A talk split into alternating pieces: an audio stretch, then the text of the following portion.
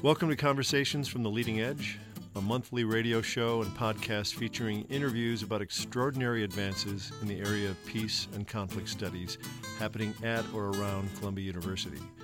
Each month, we feature interviews with scientists and thought leaders who are conducting groundbreaking work aimed at managing conflict constructively and sustaining peace both locally and globally. My name is Peter T. Coleman, and I'm coming to you from the studios of WKCR at Columbia University. This show is sponsored by AC4, the Advanced Consortium on Cooperation, Conflict, and Complexity at the Earth Institute at Columbia University. And now for today's show. Well, I would like to um, welcome two new colleagues that uh, I've just had the pleasure of meeting. Uh, Emily Gould is um, at the law school on the faculty of the Lawyer Leadership Leading Self, Leading Others, Leading Change program. It's a flagship offering of the Columbia Law School's Leadership Development Working Group. That's right. Very good. Um, she has done many things in her career, but um, what stood out to me is that you're a co-founder of Mediators Beyond Borders, which is extremely impressive. I know many members of that group. Uh, a litigator, a leadership coach and trainer, um, and have worked, uh, it looks like, um, in Rwanda for quite a while, co-founded um, American Peace Partners, they're supporting community. African Peace Partners, yes. Uh, oh, sorry, thank you. Boy, that's a slip. Uh, and um, serves as a law reform consultant to the Supreme Court of Rwanda, right? Yes, that's right. Very good. Uh, and it says that um, some of your work is funded by the JAMS Foundation, uh, additionally focusing cre- uh, on creating trauma-informed justice procedures. So I think hopefully we'll be able to talk about what that is, what that means, and Sure. what that may look like. So welcome. Thank you. Emily. Um, Anastas Nabahire uh, is uh, our honored guest. Uh, Anastas is the coordinator of the Rwandan Justice and Reconciliation Sector, uh, is visiting Columbia University and the Human Rights Clinic at the law school um, for a few weeks, um, is the coordinator of the Justice Sector for the country of Rwanda, uh, and has been a key player in organizing and forwarding the work of expanding mediation in Rwanda, which will be, I think, um, some of the focus of our talk. Um, Emily has shared that Anastas is responsible for coordinating and implementing Rwanda's rewrite of its national narrative from revenge to reconciliation. Uh, so we'll focus principally on that. So I'd like to, again, welcome you both and um, ask you if you can, maybe I'll start, I'll start if I may, Anastas, with you, just to tell us a little bit about your background and how you got into the work that you're doing. Thank you, sir. Uh, my current position is uh, the one of um, the Justice, Reconciliation, Law and the Order Sector Secretariat. That is a platform uh, charge of uh, connecting permanently 16 public uh, justice, reconciliation, law and order Mhm. uh, sector institutions to uh, NGOs working in the same field Mhm. to development partners and uh, the private sector.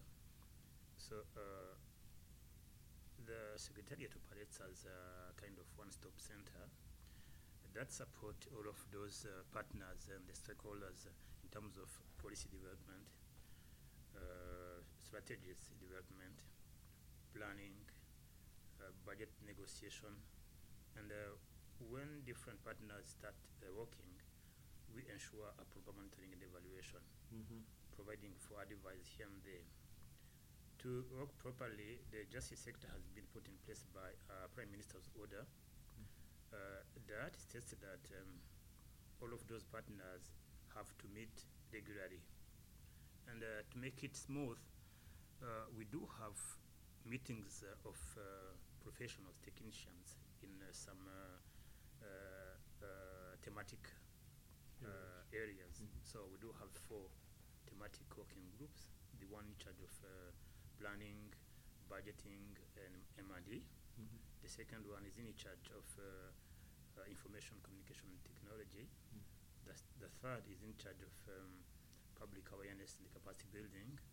And the fourth is in charge of policy issues, Mhm. policy meaning policy laws and related matters. Mhm. Mhm. So such thematic working groups have meetings each month, preparing at the same time reports submitted to a steering committee that is composed of uh, deputies of institutions. Mhm. And most of times, the deputies of institutions are the, at the same time uh, the chief budget managers Uh-huh. in charge of uh, funding activities, but also making a proper follow-up to all activities. So they meet uh, once a quarter Mhm, to mhm. look at what is being done throughout uh, all of those institutions, uh, looking at uh, the way each one of them contributed to achieving set activities uh, uh, uh, in regards to um, targets, targets uh, that are set for each quarter and for the year. And uh, this steering committee to prepare a big meeting, uh, a high-level meeting of uh, uh, actually there are two. We have what is called uh, the sector working group. Sector working group? Yeah. Uh-huh. In the sector working group, we convey all partners now, representatives of civil society organizations, uh, heads of um, uh, public sector institutions, and um, development partners who are intervening in the sector and private sector Mhm. to look at what is being achieved. What And is being achieved in terms of? in terms of what is planned for the financial year, the fiscal year. Uh-huh. And uh, each six months we have a leadership group meeting that uh, learn about what has been achieved during the semester, provide for guidelines or advices, or give some new orientations. Mhm. And it became now uh, a habit that uh, each year we do have what we call um, a justice, reconciliation and order sector peer review retreat. Mhm, mhm. It takes exactly uh, mostly two uh, days in which we stop everything we are doing and sit together. Naturally, I see we. I'm uh, the, the youngest or the smallest among people who Uh-huh. are, are together to sit and talk in a, a dialogue, in a, Uh-huh. a free talk. Hmm. Look at what has been achieved previous years. Hmm. Look at what was set for uh, the ongoing year Mhm. criticize each other in a in a friendship Mhm. spirit and uh, in a brotherhood spirit, but uh, a constructive way of uh, exactly correcting each other. And these are not only government officials, No, no, but no, also They are both uh, the all community stakeholders, sector. uh-huh. community sectors, NGOs, working in the same mhm. sector, development partners, Uh-huh. Including actually when I talk about the development partners who support uh, our sector, we include uh, the USAID. Mhm, They mhm. support some activities. Today, uh, with the USAID, Chemonics is uh, operating on the ground. Uh-huh, uh-huh. From now, for instance, USAID, I mean, Chemonics will be also part of the stake because it will be implementing some activities with us, uh, with uh, members of the sector. Mhm. So, such a forum is organized was- once a year to make a kind of uh, uh, backward-looking Mhm. review and forward-looking Over the past one. year to Over what? the past year and, Uh-huh. and uh, uh, to a forward-looking one. And uh, it is a good uh, framework. Can I ask you if you, just for people that are not as familiar with contemporary Rwanda or even recent history, to talk a little bit about what, what is the main objective? What is the main goal of the group, of these meetings, of these dialogues? What, what are, what are you attempting to do moving forward? The main goal, in short, is um, to make sure that all stakeholders have uh, the same goals, Hmm. serving the, the, the, uh, the population. Mhm. That's one. Two, it is to make sure that all of them exchange information and they have the same information. The other one is uh, to contribute to uh, the same goals, the same objectives in a more coordinated way Mhm. to avoid duplication, Mhm, mhm, to uh, cement complementarity, mhm. to uh, work in a spirit that is collaborative by respecting the independency that is uh, uh, uh, that belongs to each institution because you know all of those public sector institutions for instance do by the constitution and by uh, instituting laws benefit from uh, financial and administrative autonomy Mhm, mhm, the sector or the secretariat or the coordinator of the sector mhm. is the only allowed to run throughout all of institutions Uh-huh. installing a kind of uh, uh, attentive uh, hearing from uh, whoever is uh, part of uh, the sector. Uh-huh. Uh-huh. Uh, we are used to look at indicators and targets, survey what is being done, make sure that uh, policies or strategies that are being developed are developed in accordance with um, uh, uh, big, uh, big plans that are done. We, are, for instance, uh, to be clear, we follow what the world is doing. For instance, we are now part of uh, the Millennium Goals. Uh-huh. We are running uh, different uh, indicators. We have set different indicators in order to look at uh, sustainable development goals. Mhm. We do have our own goals uh, inside IAMIN, not only for uh, the country. At African level, we do have some uh, Mhm. visions. Mhm. At, in the East African community, we do have others. Uh-huh. In the country, we mainly set up uh, six years program or sometimes seven years program. Uh, today we have what we call national uh, for transformation um, strategy Mhm. number Mhm. one. Mhm. Mhm. That is uh, a kind of uh, what was called previously uh, economic development and poverty reduction uh, one, and uh, we uh, the first one was followed by the second, and today we've changed it, and we say the national strategy for transformation one. Uh-huh. Uh-huh. So now, all of those goals, all of those targets and indicators are aligned properly, and our office, uh, we identify who will do this and that to uh, complement each other and uh, get to results, attain uh, indicators. Mhm. And our work consists in uh, reminding whoever among actors that uh, you are going slowly. Mhm. Mhm. No. Your plan has not been well set because you are reaching to results before time. So your, your job is to shepherd the, the, Sure. the Millennium Goal agenda, Yeah. right? Development Goal agenda, yes. Mhm. Sure. Uh-huh. Uh, so y- you understand that uh, it is an important work Yeah. because it is like uh, the work done by um, the coordinator of uh, a music or a- an orchestra. Uh-huh. Uh-huh. Uh-huh. Players. Conductor, yes. Yeah, yeah. yeah. Without that, Yeah. some will be playing uh, some notes that are wrong, Right. and uh, they will get cacophony. Yes. right. I like the metaphor. That makes a lot of sense. Thank Em- you. Emily, let me ask you if you can, um, just to give a little context to your background in working in Rwanda and wh- how you got into this work as well and, and the role that you've been playing there. Yeah, Yeah. yeah.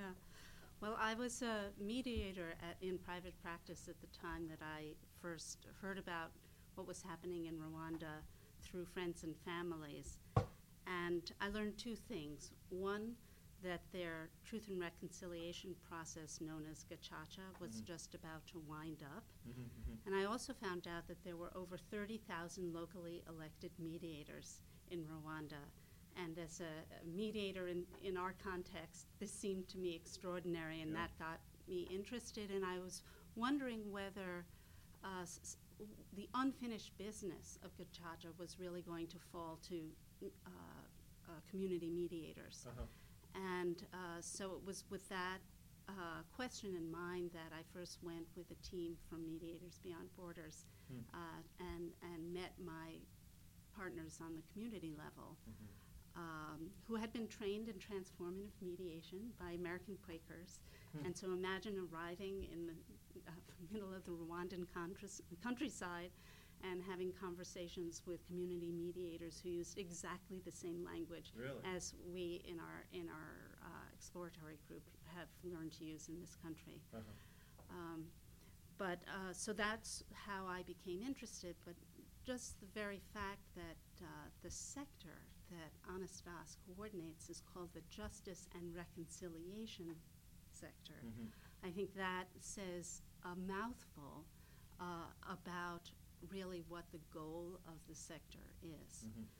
Uh, because uh, Rwandans define justice as uh, the heal- as a healing process that Mhm. brings people together, that is based on hopes for reconciliation. And um, so that's, uh, uh, as a mediator, And as a former criminal prosecutor, that Yeah. was a definition of justice that was deeply interesting to me. So is your sense in Rwanda that there is a, a sort of a combination of a legal structure and a community cultural structure to ju- to their sense of justice? Absolutely. Well, Anastas can talk more uh, knowledgeably um, about the hi- the historical roots of uh, both mediation and uh, restorative justice Mhm. as the bedrock of Mhm. Rwandan culture. And without that historical culture, it's hard to imagine that they would have been able to use these processes as they have which is to take their country just a little over 20 years ago as declared a fa- failed state. Right. And now is one of the countries that, that in Africa that and in the world that ranks highest on so many of the um, uh, goals that we have, the United Nations uh, Sustainable Development Goals. So um, it is consistently ranked the number one country in Africa for investment, and Uh-huh. that uh, the quality of the stability uh, and the uh, um, so many wonderful aspects of social life in Rwanda is, pu- is clearly a result of their culture. So, um, so I want to Yeah. eventually get back Yeah. to how you got there. It sounds, I, I, I understand the initial connection, but, but it is an interesting uh, connection that you're making to the history of Rwanda, to the culture of Rwanda, and how that was in some ways tapped into around truth and reconciliation Yes. processes, right? And then have, has continued, I think it sounds like, um, post that process. Exactly. Um, can Uh, yeah, yeah, yeah, maybe briefly, uh, we should show the way uh, Rwanda resorted to uh, alternative dispute resolution mechanisms, and especially uh, looking at existing ones in the country, in the culture. As you know, that is a small country in which happened the genocide, a recent one of the 20th uh, century. And as Emily was saying, when the genocide was stopped, Rwanda was uh, looking uh, like a, a failed country, a failed state. It lost uh, uh, more than one million of people. At the same time, three millions of people were outside the country as new refugees in neighboring countries. Two other millions were coming back home uh, from refuge. Uh, they, those were ancient refugees of 30, more than 30 years before. Mm. At the same time, we had many camps of uh, internally displaced persons. Mhm. We have here and there graves and bodies uh, not properly buried. Uh, we had no uh, schools, health centers, administration offices operating. And we had to prosecute people who uh, perpetrated genocide. And uh, they were numerous because uh, this is a crime that is uh, uh, singular in what it is. This is a genocide that has been done by neighbors against neighbors. People who were knowing their neighbors. Sometimes even uh, uh, some went to killing relatives because of identifying them simply like uh, Tutsis. Mhm. And uh, it was perfect. It was a perfect genocide because not only uh, it, had, it had the support of the army, police officers, but also the whole administration, uh, the media were mobilizing people and exactly congratulating uh, guys who had done a Mhm. good job, let's say on Wednesday, asking others to continue the same or do the same on Thursday. So it was successful. And uh, some some uh, judges had been killed. Some others have killed, and uh, naturally fled uh, borders to take refuge in other countries. Mhm. Which means that even uh, judicial classic organs were destroyed totally. So we had to look at ways of not saying, "Oh, come on, uh, uh, the killings are stopped." Okay, this is a new uh, land of peace now. Mm. And no, no, no, no. The country claimed uh, a bit and uh, went up to the United Nations uh, uh, Security Council to say, no, this is a genocide and please, let's do something. The response from the United Nations has been to, set, to, to, to, put in place an international criminal justice uh, for Rwanda, set in Arusha, with the single objectives of uh, prosecuting and punishing exemplary some big perpetrators genocide, as it has, de- it has been done in, in other uh, areas and uh, as it will be done Mhm. wherever it happens uh, in Yugoslavia, in Sierra Leone, wherever. Mhm. But at the same time, Rwanda tried to uh, use uh, existing and available laws and uh, provisions to, to punish, which Mm. was uh, very difficult to punish uh, an international crime as genocide, Yeah. uh, some crimes against humanity, and war crimes. Mhm. And uh, in front of a big job to be done, without having uh, uh, qualified lawyers and judges and prosecutors and wha- whatever, Rwanda resorted to cultural mechanisms. Mm. And in Rwanda, in ancient Rwanda, we had, unfortunately or fortunately, uh, kind of uh, cycles aimed at solving problems, but small problems happen, happened uh, between neighbor, in the neighborhood, Mhm. internal to the families, Mhm. or between neighbors, but uh, the members of the neighborhood had to sit together on the grass, Mhm. on gacaca, that is what is uh, Mhm, mhm. called the gacaca, to look at it, to listen to people attentively, to try asking them to cool down Mhm. and settle the problem peacefully. Do you remember those processes as a, as a child or as a young man? Were you involved in those in your home and your community? You know, uh, as saying, come on, this is uh, our son. Mhm, mhm, Even though he killed your daughter, mhm. he belonged to our family, Mm. to our community. From long time, you've been uh, good friends as families. Mhm, mhm. Let's not disrupt such a roots and such a relationships. Rwanda decided to resort to such a mechanisms. Mhm. Some people refused to get into the process. Uh-huh. Some others accepted. Uh, Some uh, uh, observers, as well as uh, friends of Rwanda, criticized, saying, "Come on, you can't judge perpetrators of genocide without uh, uh, putting into place serious mechanisms headed by lawyers. I mean, uh, by judges who are trained, the prosecutors who are trained, who are More um, formal yeah, traditional process, or formal yes, processes. yeah. Yes, right. Because in Gacaca, as it is, all citizens, all components of a village, had to be the first information providers. Mhm. They had to play at the same time the role of witnesses, Mhm. judges, advocates, prosecutors, Mhm. and in one or another way, among other principles, uh, people were encouraged to reveal the truth, even the truth against themselves. Mhm. It means pleading guilty. Pleading guilty, revealing what uh, I did, with who, in which circumstances, who we have killed, in which circumstances, where we have put the body, or the bodies, because sometimes they attack the, uh, people uh, into groups Mhm. uh, into churches where they had uh, taken um, refuge. And so uh, Gacaca was a mechanism that involved all the society. Mm. And uh, we went through with the objective of getting to the truth, uniting people, speeding up judgment, putting the community into an exercise that must help it in uh, looking at each other in face to face, end up with uh, all disputes that were there, all suspicions that were prevailing, Mhm.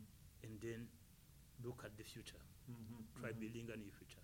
That is the way we get into uh, uh, such a phenom- I mean, uh, mechanisms with uh, uh, encouraging people in uh, working together. Mhm. Were introduced uh, mechanisms of reduction of uh, sentences for those people who plead the guilty, who asked for forgiveness, and we were used to encourage the one asked to provide for forgi- forgiveness to exactly make an effort to say, okay, you've uh, taken away my family. Mhm.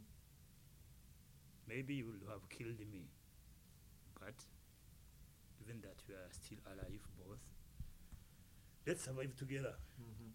Let's construct again our country. And uh, if you are exactly ready to stop, continue managing to eliminate me, okay, we live together Mm. peacefully. That is what we tried. And then people who plead guilty benefited from uh, a reduction of their sentencing, doing a half into jail and a second one into community service. Mm. Those are Mhm. works of general interest. And uh, at the same time, they were carrying out such a works. Afternoon hours were dedicated to civic education discussions.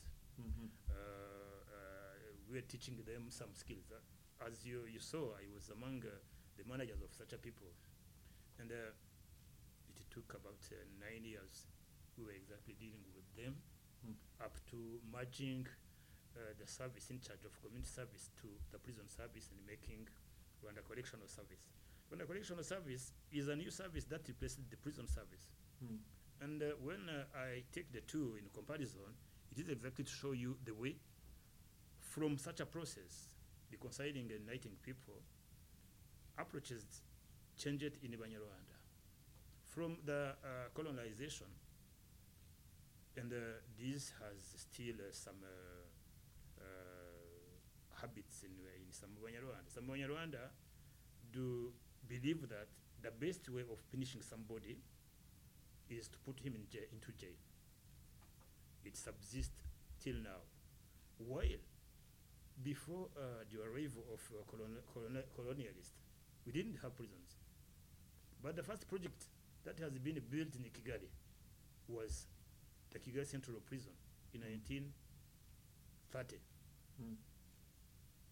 1930 was the first building. Hmm. That was the main project, the main building Hmm. of colonialists. Yeah.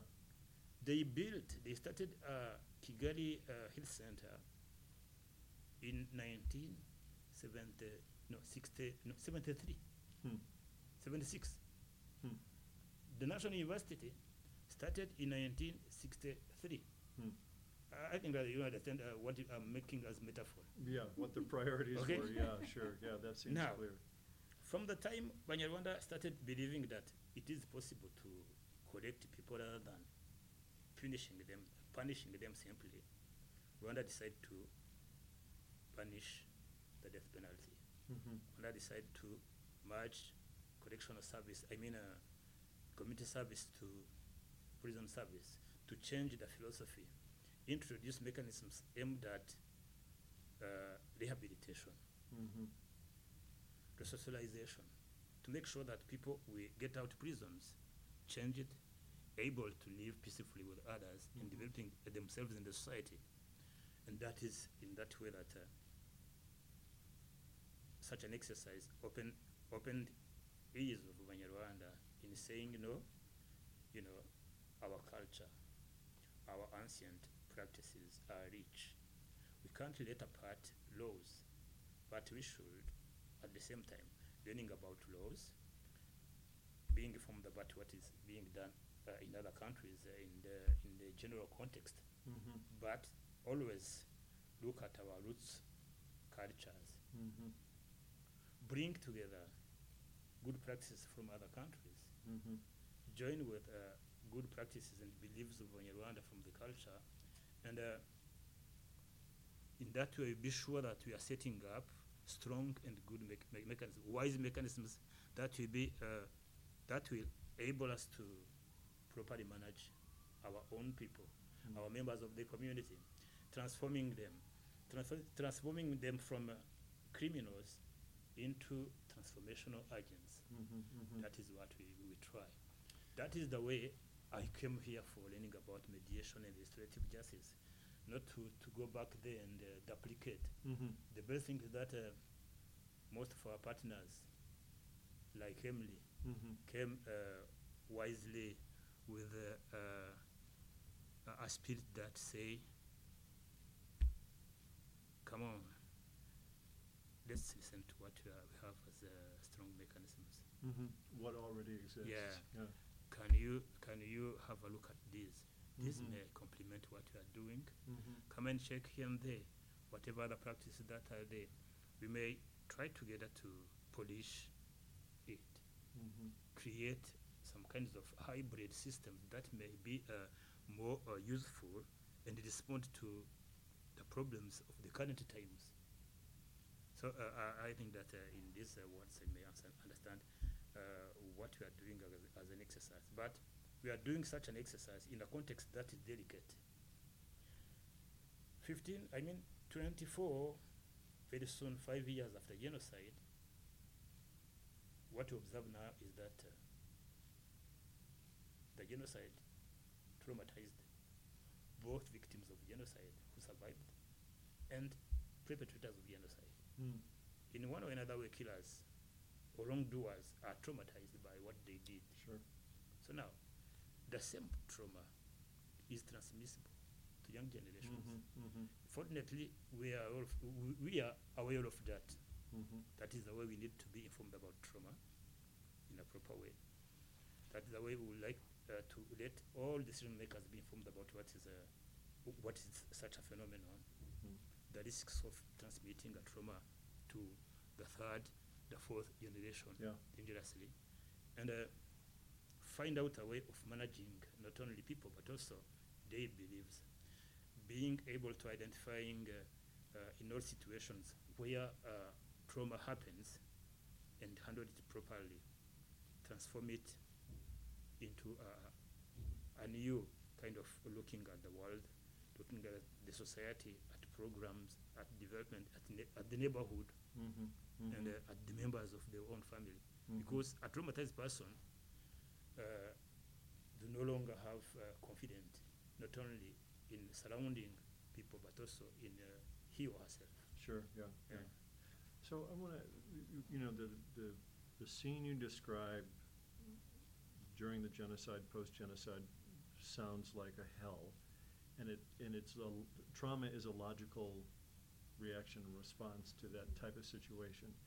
And it sounds like, um, part of what happened, in addition to some attempts at formal truth and reconciliation processes were these more culturally rooted Gacaca uh, processes that were more dialogic, dialogue processes, community problem-solving processes, and some type of relational healing processes.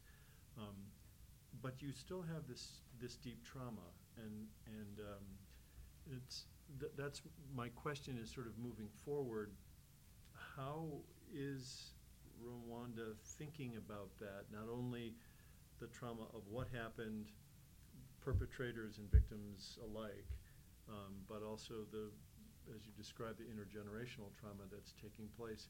How uh, is the government or how do the communities think about addressing that and mitigating that, reducing that over time? Is that part of, Emily, what, what you've worked on? Uh, well, I would say that uh, uh, one of the uh, approaches that is uh, now uh, uh, holding sway in, in Rwanda is recognizing that the pressures that are on the courts are themselves the results of trauma. Mm, Trauma produces conflict and violence. mm, And so the, con- the, the, uh, the kinds of uh, conflicts and violence that are putting pressure on the courts is leading the, the court system itself to think of new judicial processes so that, uh, just so that the legal process is not re-traumatizing Mhm. and doesn't perpetuate cycles of, of trauma by simply responding with uh, the adversarial method. Can I ask, when you say that, uh, the, the trauma puts pressure on the justice system through violence, is it an incident of domestic violence, of crime, of Uh, all community violence, forms of mm, community violence? Well, tr- the most tragic is, is domestic violence. uh this is what breaks everyone's heart Uh-huh. uh, to see a, a, a country, uh, especially a country that has the highest percentage of women Mm. in government of any country in the world Mm. by its constitution. Mhm, mhm. Uh, and it's been voted one of the, be- the best country in Africa to be a woman. Mm.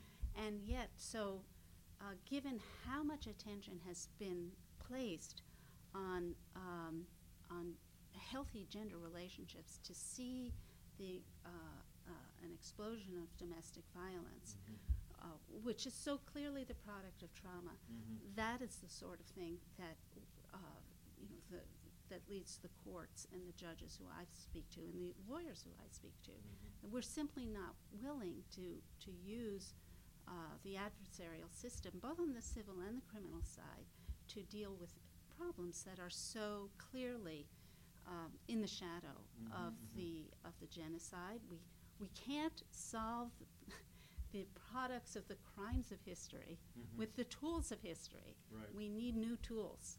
Mhm. Um, Or old tools, I mean, that's, I guess, one of the yes. questions I had is. We need, we need all tools, but also we need to involve everyone. Uh-huh. Uh, uh, in addition to what said Emily, I would like to add that, um, yeah, w- w- we may say that uh, uh, survivors or victims of uh, a crime and uh, perpetrators are traumatized, but they are not uh, the only traumatized. Witnesses of such a Mhm. crimes, especially uh, the big crimes, Mhm. are traumatized. Mhm. And uh, to me, we will develop uh, programs that even look at managers of such a problems. I mean, Mhm. such a individuals. Yeah.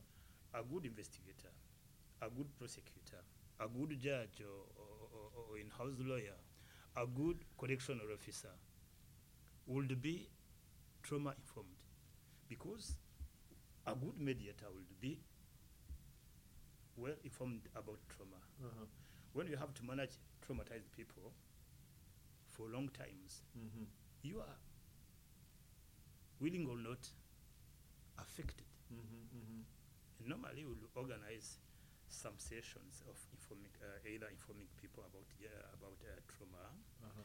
either some techniques of managing people uh, suffering from trauma, Mhm. either organize some days of uh, trauma healing Mhm. Mhm. among uh, people who uh, are working in the same fields Mhm. Mhm. uh, sometimes uh, listening to others, understanding what happened exactly, Yeah. and be aware, aware of uh, what is a threat against who, whoever among uh, stakeholders, and Right. then and then uh, laugh a bit, play Yeah. a bit, and uh, continue working Yeah.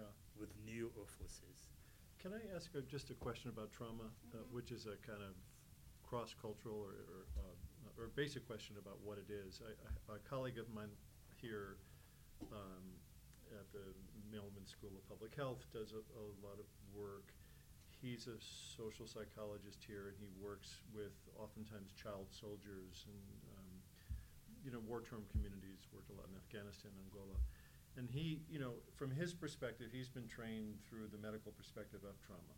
So when he'll go in and work with young people, he'll see someone who has night sweats and nightmares and is very withdrawn. And he thinks about them in terms of post-traumatic stress and how Western medicine would treat post-traumatic stress. And part of what he's had to come to terms with is that in other parts of the world, that's not how they understand what they're seeing. They'll understand it more from a community perspective, being haunted by ancestors that they weren't that they disrespected or weren't able to care for, and that there's a very different understanding of the problem and a very different understanding of wellness of how to how to repair the problem than Western medicine would introduce as this is trauma, you treat it with medication, maybe talk therapy or group, th- you know, Westerners have uh, this sort of narrow perspective on that.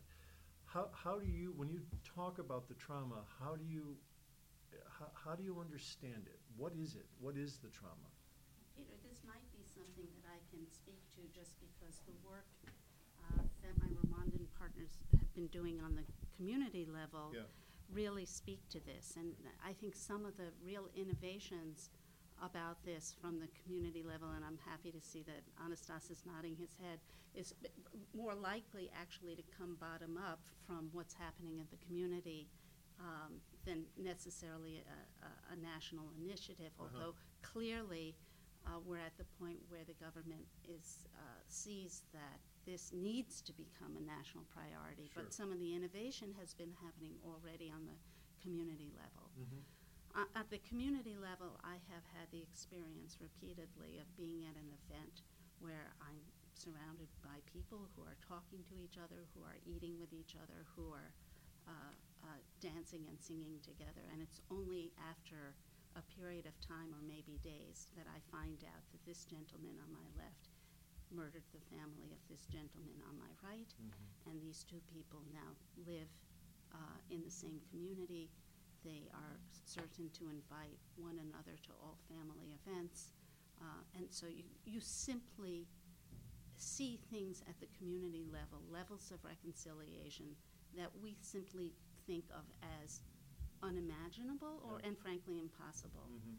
So uh, there is an understanding of what the deep humanity within all of us is capable of, Mhm. both on the dark side but also on the light side. Uh-huh, That uh-huh. is, is uh, that I, I will acknowledge it's beyond the culture and understanding that we have here. Mhm, mhm. Um, and but I'm here to say that it is real. Uh-huh. My Rwandan partners have Rwanda is a dancing culture, Mhm. and so um, um, my partners have used techniques like emotional freedom technique and uh, uh, other somatic body-based tapping Mhm, uh, mhm. mechanisms. They can be done in groups, Mhm.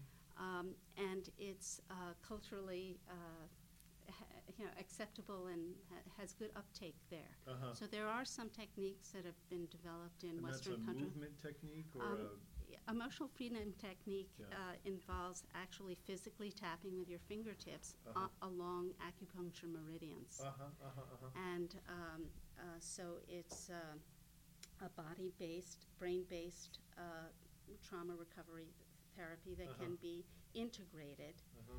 uh, into social processes in. Rwanda. Um, but I will also say that one of the realizations from the trauma community in this country is that trauma recovery is not only a physical process, it's also a spiritual process. Uh-huh. And um, the deep, um, uh, the relationship between spirituality and civic life is not split in Rwanda the Uh-huh. way it is here in the United States. Uh-huh. And so accessing uh, spiritual processes as com- community processes is also more culturally uh, um, appropriate there and, Mhm. and effective. Uh-huh, uh-huh, uh-huh. Um, and so, uh, but my Rwandan partners have really been students of what makes for a trauma informed system. Mhm. They run their organization based upon some of the principles about that that Mhm. have been developed here in the United States, but I think they've added on, added them. Uh-huh, uh-huh. So I think there's a, a lot to be learned, but a, a lot to yeah. be um, that can happen from an, uh, if you will, an east-west dialogue, Uh-huh. uh, which I think will improve the quality of service uh, in, in, on both continents. Yeah. Um, Mhm, mhm. This is where cross-cultural conversation really, I think, has the potential to bear a lot of meaningful fruit for all societies. Yeah, very interesting. Can I ask a- about mediation? So we, we talked about truth and reconciliation and restorative justice and, and trauma and healing processes, processes. Um, but I understand that part of what you're interested in trying to do is integrate mediation into the justice system somehow. And can I, can I ask, is, does that feel like a, a culturally consistent process, mediation? Or how do you define and see mediation operating in, in your justice system? Uh, What is good is that uh, mediation is uh, has already uh, uh, already roots in our culture. Uh-huh. As uh, you saw, uh, resorting to gacaca as Uh-huh. a mediation mechanism Mhm. uh, has been successful because it was exactly a spirit, uh, a spirit that is known, Mm. a practice that is uh, known and uh, that uh, Banyarwanda uh, accepted to use in uh, difficult and hard circumstances, Mhm, mhm. trying to uh, find out a solution to big and uh, huge problems. Apart from that, uh, we are slowly as a country uh, encouraging uh, population and uh, neighbors in uh, mediating, especially in family matters, first at home. Mhm, mhm. Uh, in, for instance, in um, family law, there are what we call the family council, Uh-huh. uh, a kind of uh, council of family members who first of all have to be called upon and listen to problems that are happening inside the family Mhm. to protect it. Mhm. While protecting family, protect both uh, the male and the female, but also children Mhm. and whoever be living uh, into the family, adopted children, as well as uh, as uh, we do have such in Africa. Uh, sometimes the family is not composed of uh, uh, uh, habitual uh, nuclear members of the family. Sometimes cousins are there, Yeah. grandmother is there. So uh, the family law, yeah, family, yeah. Mhm. family law uh, uh, tried to set up a family council that may listen to problems were happening before Uh-huh. bro- uh, being brought to courts. In uh, commercial matters, and this is uh, uh, newly introduced, uh, mediation is uh, mandatory.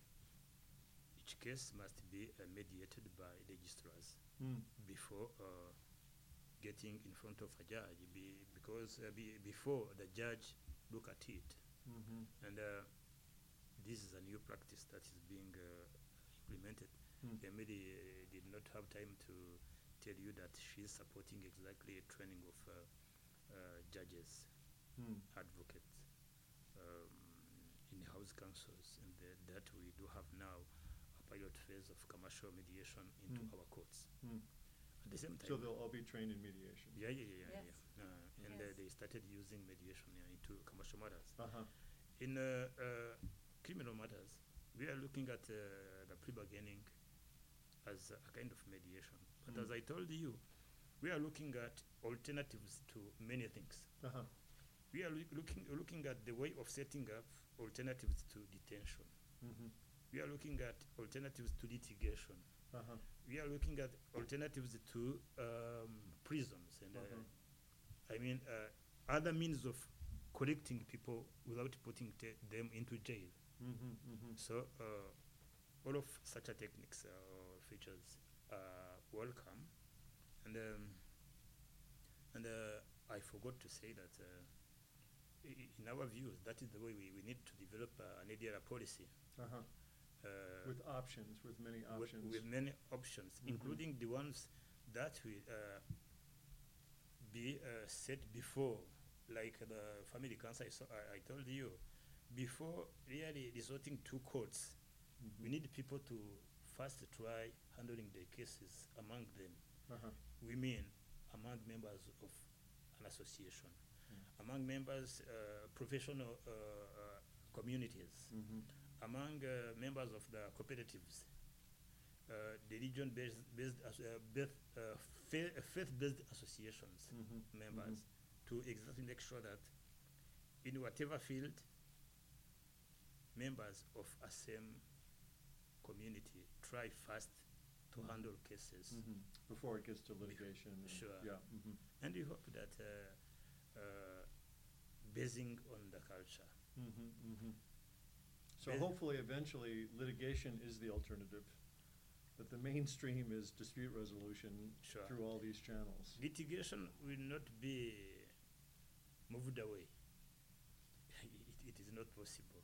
But at least we intend to make sure that people resort to litigation after Mhm, mhm.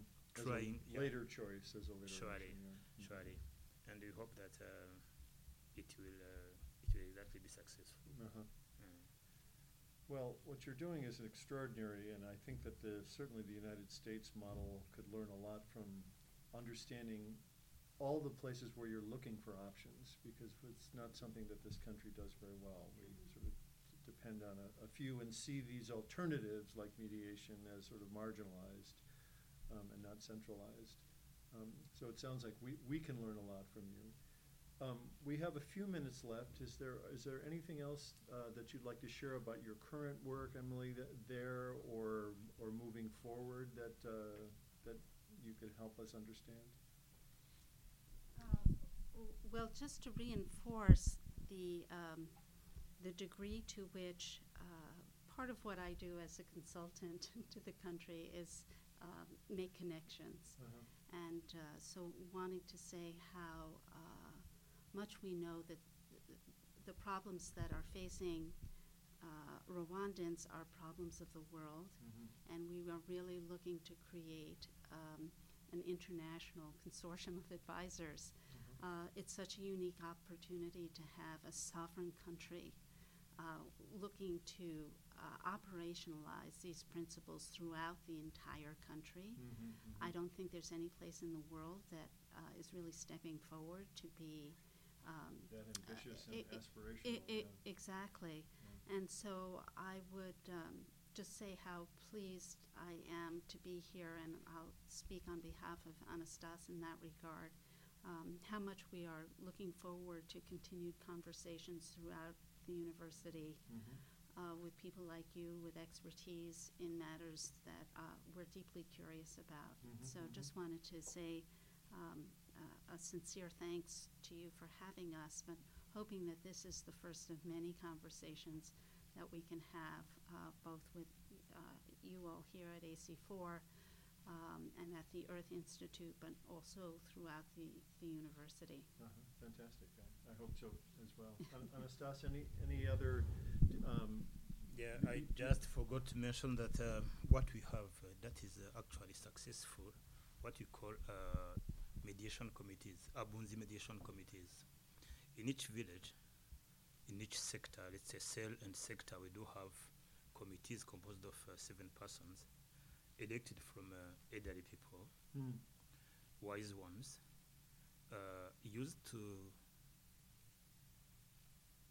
listen to uh, problems, especially uh, uh, relating to civil matters. Hmm. Any dispute, mhm, civil matters, that does not exceed 2,800 uh, uh, and uh, 800 US dollars, for instance, uh-huh, uh, is not submitted to courts before being uh, discussed or settled by such a committee. uh-huh, There are seven, but the parties are allowed each to choose among seven uh, someone of in which uh, I feel comfortable. yeah I feel comfortable. Mediating, The other party choose another one, Uh-huh, and uh, the president of the committee nominate a third, uh-huh, uh-huh, and they listen to uh-huh. the case and settle.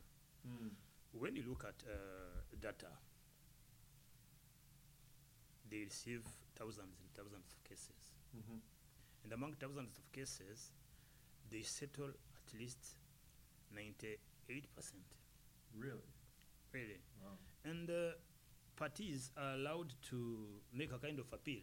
It, it, it will not be considered or called an appeal because those are not uh, courts, Right. those are mediators' committees. Mm-hmm.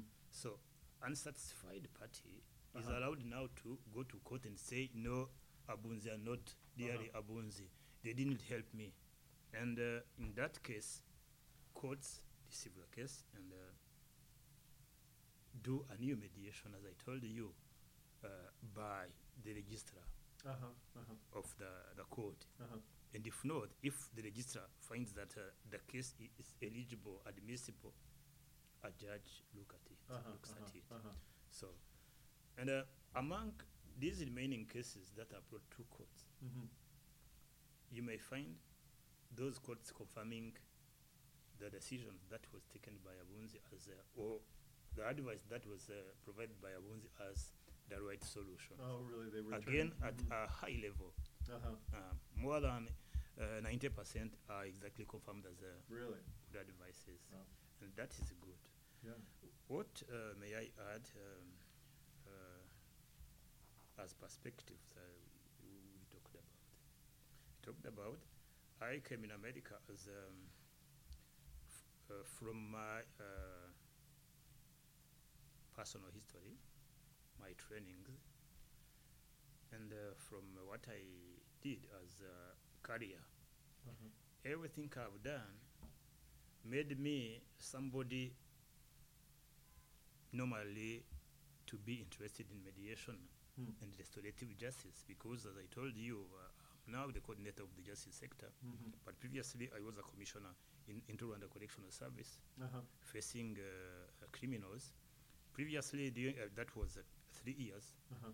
nine previous one I was uh, the, uh, uh, the deputy executive secretary of uh, the national service on community service Uh-huh. Mhm. dealing with uh, again uh, criminals who pleaded guilty Mhm. trying to uh, reconvert them into good citizens Uh-huh. and previously I was uh, a secretary of Ibuka. Ibuka is uh, uh, an umbrella of Mhm. civil society organization. I mean, uh, survivors organiza- of genocide organizations. Mhm. Though I'm somebody who uh, know exactly feelings of both sides of Banyarwanda. Sure. I'm somebody who faced serious situations and uh, uh, serious cases of individuals Yeah. in trouble or into trouble. So, uh, coming to learn from other societies the way people may be mediated is was one of my objectives. But Mhm. looking at restorative justice was exactly a search on or about the way wrongdoers may be transformed into new uh, transformational agents, Mhm. uh, in new positive people who may contribute to the building or building the, uh, the country and the system instead of uh, staying and stopping them as uh, bad people who will always uh, remain doing Sure. uh, mistakes and uh, crimes and uh, whatever. Mhm. Mhm. But at the same time, I came in America as uh, the coordinator of the justice sector. Mhm. And as I described my day-to-day work, In connection with uh, especially the sector of uh, the justice, reconciliation law, and the other sector. I forgot m- maybe to mention that uh, there are six other sectors with which we, we, we collaborate. The sectors Uh-huh. i- i- on energy, for instance, Uh-huh, uh-huh. agriculture, economy, and so on. That coordinates activities relating to such a fields. Mhm. Mhm. So, as a coordinator, my training is welcome, and it has to impact on my work. And uh, the first work that will be done will be uh, not to prevail as somebody trained and uh, influence people in uh, setting up and uh, drawing, I mean, uh, developing, adopting an ADR policy or a just criminal policy. No, no, no, no, no. I will contribute as a, a number of people, but maybe I will guide my fellows and develop good documents that may be may help our country, and especially we will be uh, inspired f- by our own citizens. Mhm. That is very important. Mhm. When you don't uh, implicate citizens in whatever you are um, developing for them, it can't be successful. Mhm. Mhm. Mhm. So I'll be happy to see those guiding documents well developed. I'll be happy while seeing uh, some uh, loopholes in into uh, law provisions uh, filled and uh, some areas of laws that needs to be polished to make these processes uh, successful done. Mhm. Mhm. And uh, maybe while retiring, I became a mediator or, or useful for something good else. Uh, thank you very much. Well, it's, it- from, from what you describe as your journey, it seems like you are, you have found an ideal role for yourself, given your experience with, ear- early with trauma, probably personally, but certainly working with survivors, you're working with either ex-offenders or community, in, with, in community service, um, and then subsequently working in mediation and, and the law. You're, you are perfectly trained for this role, and I think Rwanda is um, very fortunate to have you um, in this current position. Um, and it sounds like you have a lot of work to do, but it sounds like that there's been extraordinary progress in, in, twen- in a short period of time. You know, this is a way, uh, a short way of describing things without uh, getting into deep Sure.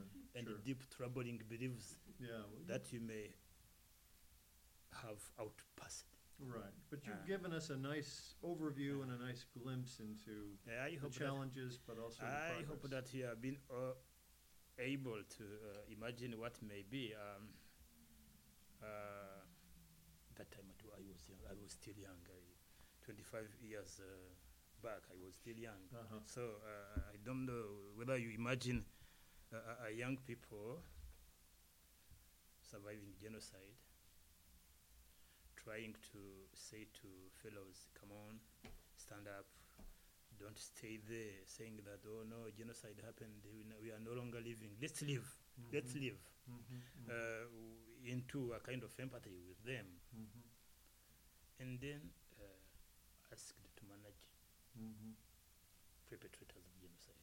mhm. Uh, uh, in, one, or in one or another way, it is hard. And we are used to say as a Banyarwanda that um, even though we face uh, difficult uh, situations,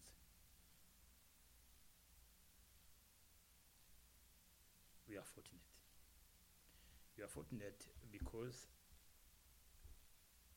at certain moments of our history, personal and uh, the country history, we are among people who uh, faced hard situations, strong situations, terrifying situations, but went through.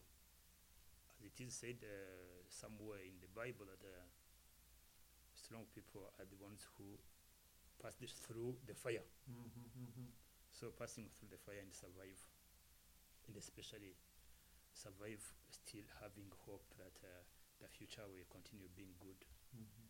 is being. Well, Anastas and Emily, thank you both for your work and thank you for sharing with us um, the, this extraordinary set of projects that you're involved in. Um, and I wish you all the best luck and I, I look forward to continuing the conversation. Wonderful. Thank you so much, Peter. Sure, thank you. Thank you, sir. Thank you very much. Thank you.